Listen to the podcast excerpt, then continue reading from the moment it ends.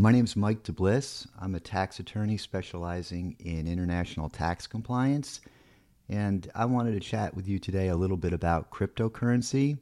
It seems to be all the talk today, and for good reason. When an asset rises by almost 30% in a few weeks, it is bound to attract people's attention. A year ago, that asset was Bitcoin. The price of Bitcoin in dollars rose from $454 on May 23, 2016, all the way up to $590 on June 6, 2016. Similarly, when an asset doubles in a matter of a few months, it too attracts attention. The cryptocurrency Ether, part of the Ethereum platform, doubled from around 7 bucks in April of 2016 to roughly 14 bucks in early June of 2016. So the question that most people ask is um, is this real? Are these cryptocurrencies, you know, uh, values here to stay or is it merely just a fad? Or are they potentially game changing alternatives to the conventional currencies like the US dollar, the Japanese yen, or the European Union euro? Now, there are people on both sides of the fence here. There's no lack of skeptics and critics of Bitcoin and other cryptocurrencies. For example, I pulled an article just the other day um, that was titled national currencies aren't as centralized and Bitcoin isn't as decentralized as you think. At the same time, there are a plentiful of defenders of cryptocurrencies. The controversy is understandable.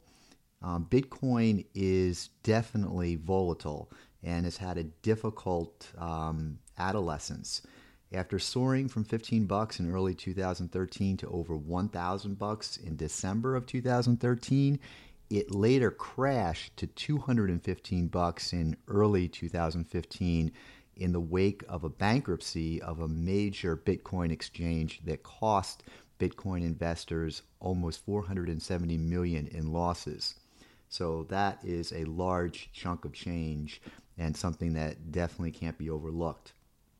Despite concerns about security, criminal use, and volatility, cryptocurrencies have grown exponentially, and new models like the smart contracts of Ethereum have been developed. So, what about those of us who can't necessarily follow the technical arguments and um, the technical jargon? What are we supposed to make of all this? And I'll include myself among those that are having trouble following these technical arguments.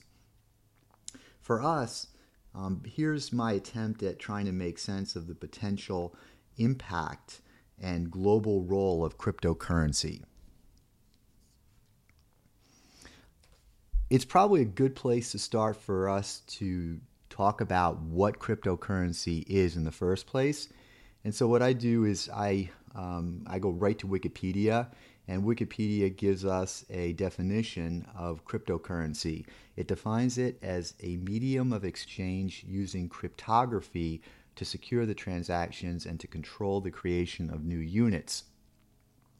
Cryptocurrencies exist only in the digital realm. So we're, we're talking here like artificial intelligence and uh, technical uh, things. It's only existing in the digital realm. There are no paper notes or physical coins. At the same time, cryptocurrencies have no intrinsic value. They share this characteristic with something called a fiat currency, which is issued by governments and central banks. So, fiat is a Latin word for it shall be, uh, fiat money is essentially based solely on faith. Um, it is currency that a government has declared to be legal tender, but it isn't backed by a physical commodity. The value of fiat money is uh, derived from the relationship between supply and demand rather than the value of the material that the money is made of. So, historically, most currencies were based on physical commodities like gold or silver, but once again, fiat money is based solely on faith.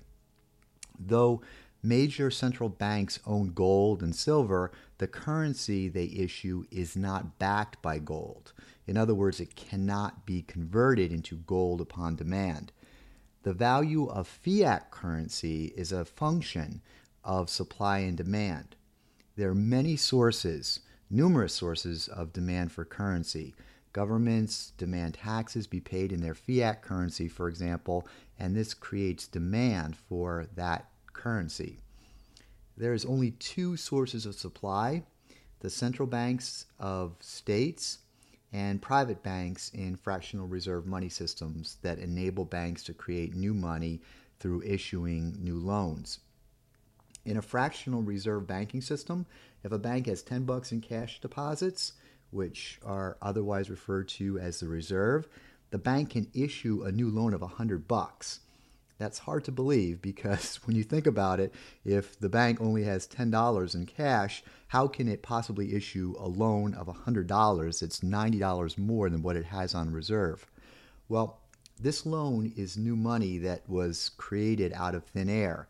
When the loan is paid in full, this new money disappears from the system.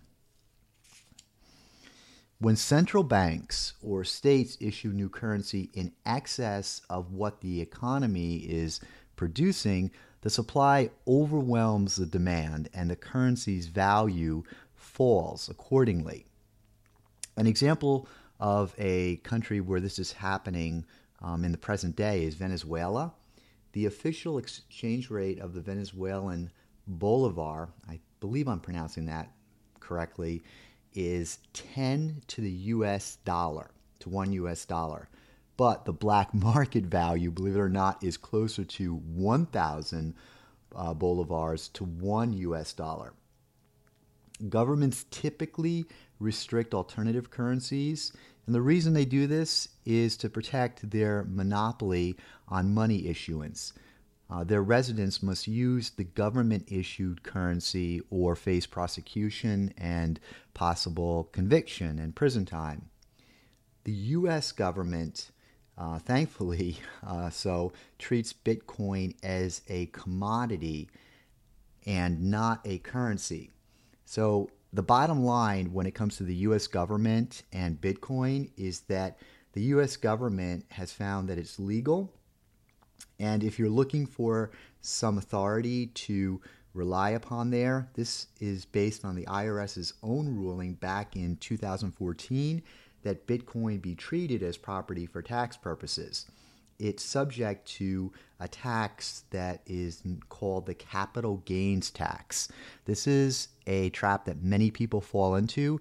They don't understand that the U.S. government um, has its hand in the cookie jar, essentially, and that um, the, their Bitcoin is subject to the capital gains tax. Um, and this usually, uh, they usually get uh, they usually get ambushed by this when their accountants are reviewing their uh, their holdings and their investments and um, the questionnaires that accountants usually provide ask if the person is holding any type of uh, electronic currency. And when Bitcoin comes up, the accountants um, automatically begin to uh, transition into the capital gains tax mode. Now, that's the US government. What about other nations? Well, other nations have banned Bitcoin outright, uh, presumably um, because it is an alternative currency outside their control and they don't and they can't regulate it. So the next question that usually comes up in the minds of people is why does Bitcoin have any value at all? There this can come down to two basic reasons and you don't have to think too hard. Um, you might have already uh, thought about this when you were contemplating Bitcoin and investing in it. The supply of Bitcoin is limited. Um, the design, by its very nature, limits the total number of Bitcoins to 21 million. At present, there are over 15.5 million Bitcoins in circulation, which is roughly three quarters of the eventual issuance of 21 million. The second reason why Bitcoin has value is that there's demand for Bitcoin precisely because it's outside the control of governments. and it cannot be devalued at will by governments. So, this is basically jargon for it's not regulated. And when a commodity is not regulated, it's easier to transfer it, it's easier to um, send it back to the home country. Um, there aren't as many restrictions imposed on it. Um, and um, unfortunately, it can become, um, you know, it can become a part of the black market economy. And that's, of course, why many countries are concerned about it and its lack of regulation and, and have banned it.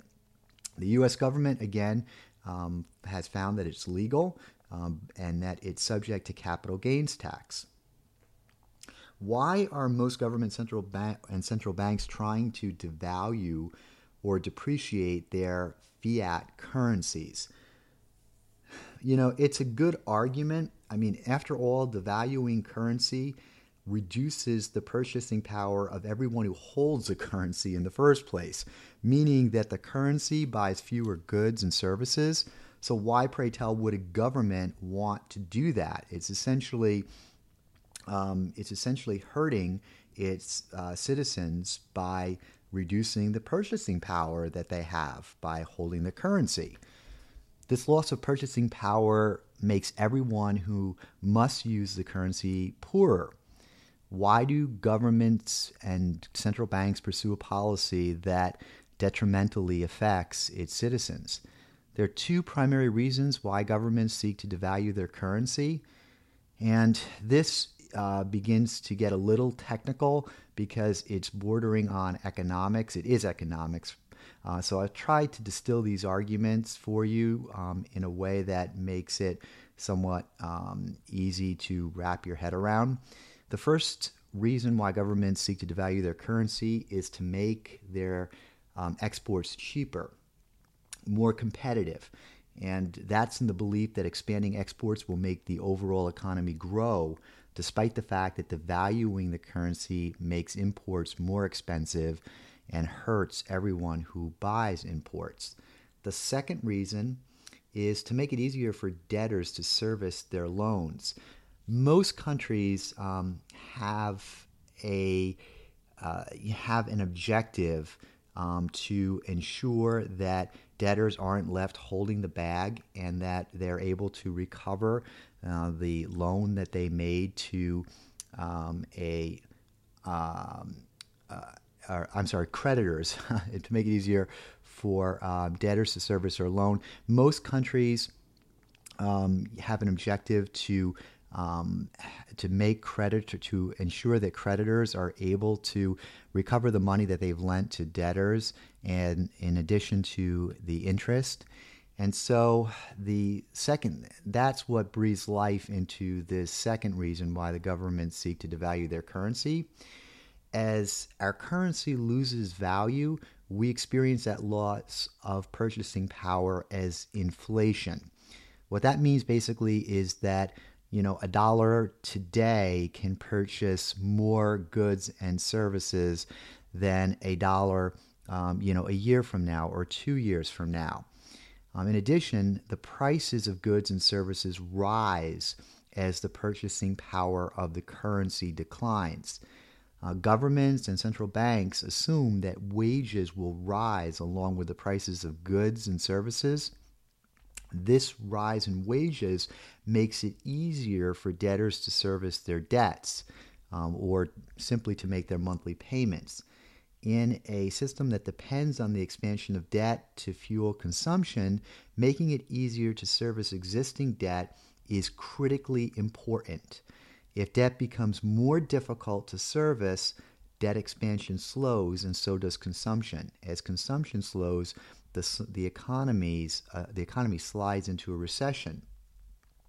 So, as their currency is devalued, the great problem that many people have is in transferring their remaining financial wealth out of depreciating currencies into a more stable currency or into assets in a more stable nation.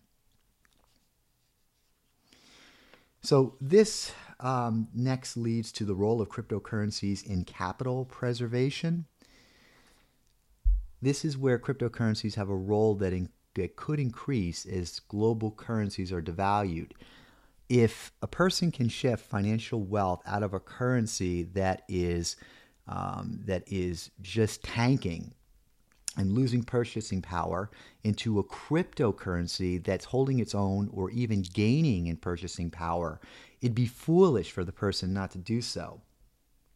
What advantage do current do cryptocurrencies have over other uh, over over other value methods um, or over other uh, stores of value like gold, silver, or cash? These are considered to be the traditional stores of value, and they do have their advantages. I mean, you have in gold, silver, and cash um, a universal recognition that they are money. They, our U.S. dollar, for example, is backed by the good faith and credit of the U.S. government.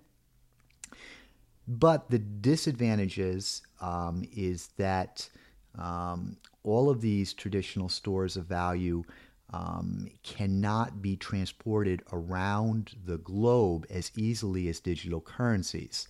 And so we talked about that a little bit earlier. So while the US dollar, you know, is universally recognized and uh, while it's backed by the full faith and, and credit of the US government, it cannot be transported around the world quite as easily as digital currencies. Even when you take into account Western Union and all of these other um, services for uh, wiring money. Um, it simply, uh, the US dollar simply can't be transferred around the world as easily as digital currency. And when it can be, there is an enormous amount of regulation that a lot of people find to be burdensome. Um, there are international reporting forms galore that go along with transporting money from the U.S. to a foreign country and a lot of people are turned off by that.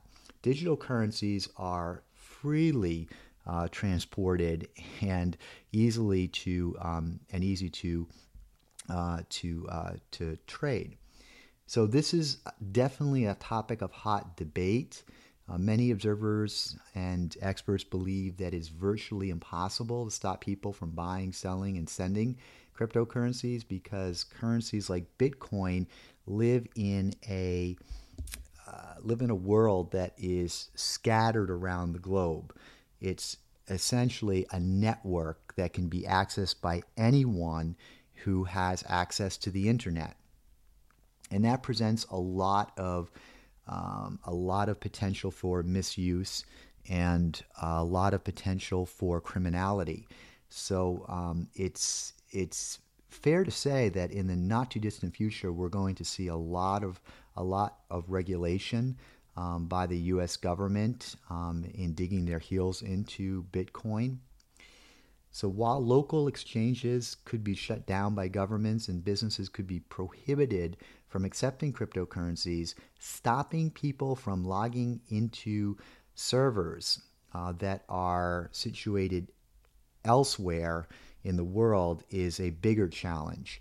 So you can begin to see that, you know, even if the U.S. government were to begin to regulate cryptocurrency here in the U.S., it can it can't do as uh, it can't do that in other nations and other countries without entering into some type of formal agreements, uh, treaties, for example, with these other countries. And um, I mean, my God, we cannot even agree on things that uh, cover local issues within the U.S. government. Think about the challenges that are posed when the U.S. government is trying to enter into uh, treaties with other nations. So, this can be an enormous challenge. Many governments have outlawed cryptocurrencies, though their success rate in stopping their citizens from owning using cryptocurrencies is unknown the the one thing, the one big takeaway from all of this, if you don't remember anything else we talked about, is that the rise in daily transactions in bitcoins is a sign that the number of users is just exploding and increasing exponentially. Uh, before we wrap this up, I want to talk a little bit about Bitfinex. Bitfinex, it's spelled uh, B I T F I N E X. Um, you can find them online. They are the leading cryptocurrency exchange and the world's largest exchange for trading Bitcoin against the US dollar. Uh, so there really isn't a person who uh, trades in cryptocurrency that uh, doesn't know about Bitfinex. In fact, I think it's fair to say that the vast majority of people who um, exchange cryptocurrency in the US are on the Bitfinex uh, trading platform. At the heart of Bitfinex are central limit order books for cryptocurrencies. This allows users to exchange Bitcoin and other cryptocurrencies against US dollars and Bitcoin. The Bitfinex financing market provides users with a way to earn interest on their US balances by allowing them to lend their funds to other users wanting to trade with financing. The Bitfinex trading platform was designed to leverage margin trading through Bitfinex's peer-to-peer peer-to-peer funding network. And essentially, when you open up a Bitfinex uh, trading account, you are assigned a cryptocurrency address. Uh, what's being debated right now is whether cryptocurrency has to be reported on a special international reporting form um, that was created by FinCEN called the FBAR. It's, uh, it's an, uh, an acronym that stands for Foreign Bank Account Report. Uh, that issue is, uh, has yet to be decided.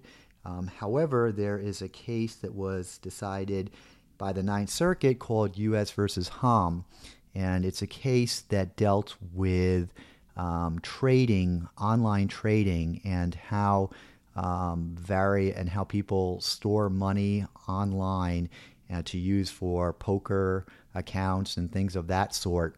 And what's interesting is that uh, the district court in that U.S. versus Hom case found that the uh, online account that the user was using uh, was very similar in nature to a bank account in the sense that money was stored, money could be withdrawn, money could be transferred, all at the uh, will of the uh, user. And so the court basically compared the online account to that of a traditional brick and mortar checking account and said that if it walks like a duck, quacks like a duck, and um, you know, and uh, and, and uh, sounds like a duck, then it must be a duck. And in that case, found that the online poker accounts should have been reported on a foreign bank account report. The reason why that's important is because the penalties for not filing an FBAR are very, very expensive. Uh, the civil tax penalties, that is. So we are in uncharted territory regarding uh, cryptocurrency and uh, whether it needs to be reported or not on an FBAR, because um, you know one could definitely uh, would definitely uh, make the argument that uh, cryptocurrency and and the Bitfinex um, trading platform is very similar in nature to a bank account in the sense that it stores money, et cetera, et cetera. Uh, so more on that as developments arise.